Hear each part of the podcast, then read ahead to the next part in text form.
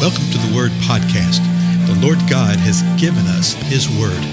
Let us learn it. Let us live it. Let us rejoice in it. Spread the Word.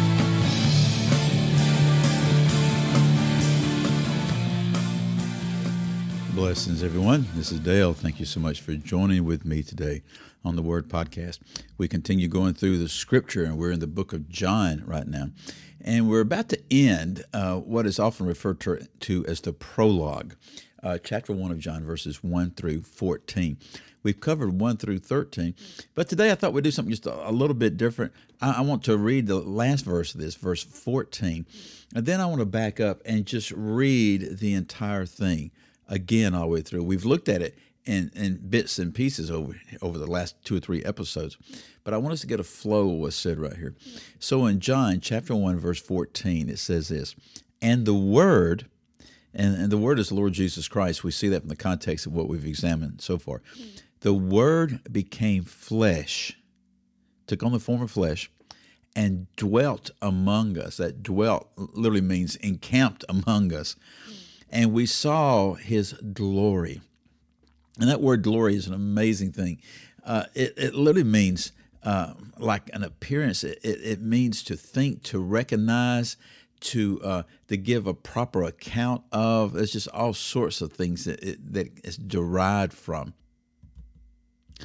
So the Lord says, and the Word became flesh, dwelt among us, and we saw His glory, glory as of the only begotten from the Father, full of grace and truth.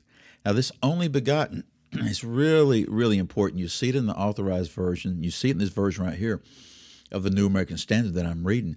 And begotten means this uh, uh, one of a kind, unique. It's the only one of a kind. And so a lot of times people say, well, that means that uh, God created Jesus as his son and he's the only one of his kind. Jesus is the only one of his kind, but he was not created. Because when you see the balance of the scripture, even the passage we're about to review here again, we see that the Father and Son have been together as one. Now, uh, some modern translations, like the English Standard Version, which I use all the time, says, Glory as of the only Son from the Father, full of grace and truth. That phrase, only begotten, is not a quaint little archaic phrase. It is extremely important. It should not have been extracted from any translation because we need to understand it's the uniqueness of the Lord that's being emphasized here mm-hmm. and what he is doing. So let's go back to John chapter 1, verse 1, and it says this. Just read the entire 14 verses.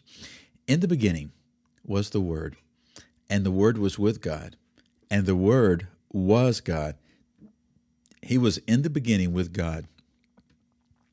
All things came into being through him, and apart from him, nothing came into being that has come into being. In him was life, and the life was the light of men. The light shines in the darkness, and the darkness did not comprehend it. There came a man sent from God whose name was John. He came as a witness to testify about the light, so that all might believe through him. He was not the light, but he came to testify about the light. There was the true light, which coming into the world enlightens every man. He was in the world, and the world was made through him, and the world did not know him. He came to his own and those who were his own did not receive him. But as many as received him, to them he gave the right to become children of God, even to those who believe in his name, who were born not of blood, nor of the will of the flesh, nor of the will of man, but of God. And the Word became flesh and dwelt among us, and we saw his glory glory as on, of the only begotten of the Father, full of grace and truth. This is quite a descriptive passage of showing who Jesus Christ is and what happened to him, how he was received by some and rejected by others. The things that he has done in the past, how the Lord is the one who literally created everything, who spoke things into existence.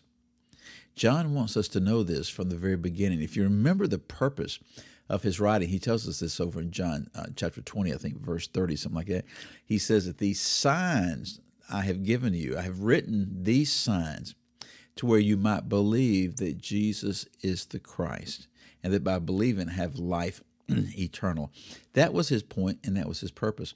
So at the very beginning of the writing, he wants us to know exactly who this Jesus is. He wants us to know who the Word is. He wants us to know that the Word is the very glory, actually, the exact representation of Father, of Father God. He wants us to know that He is full of grace. He wants to know us to know that Jesus is full of truth, that in Him is life. He actually describes Him as the light.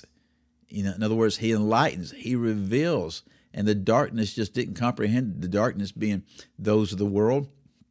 The darkness also being those in uh, uh, judaism that did not believe. And he tells us that he will enlighten every man if man will do what? If they will receive him and if they will believe. You know i asked you that in our last time together. Have you received? Have you believed that is a worthy question and it's something that we need uh, to be uh, examining ourselves, according to 2 Corinthians, but also speaking out these truths to everyone else we encounter. The days are drawing to an end, and we need to be testifying, even as John did. Uh, have you received and have you believed? Again, I'm Dale. Uh, thank you for this time together. Uh, do pass the uh, word to one another about these times, and I'll see you again later.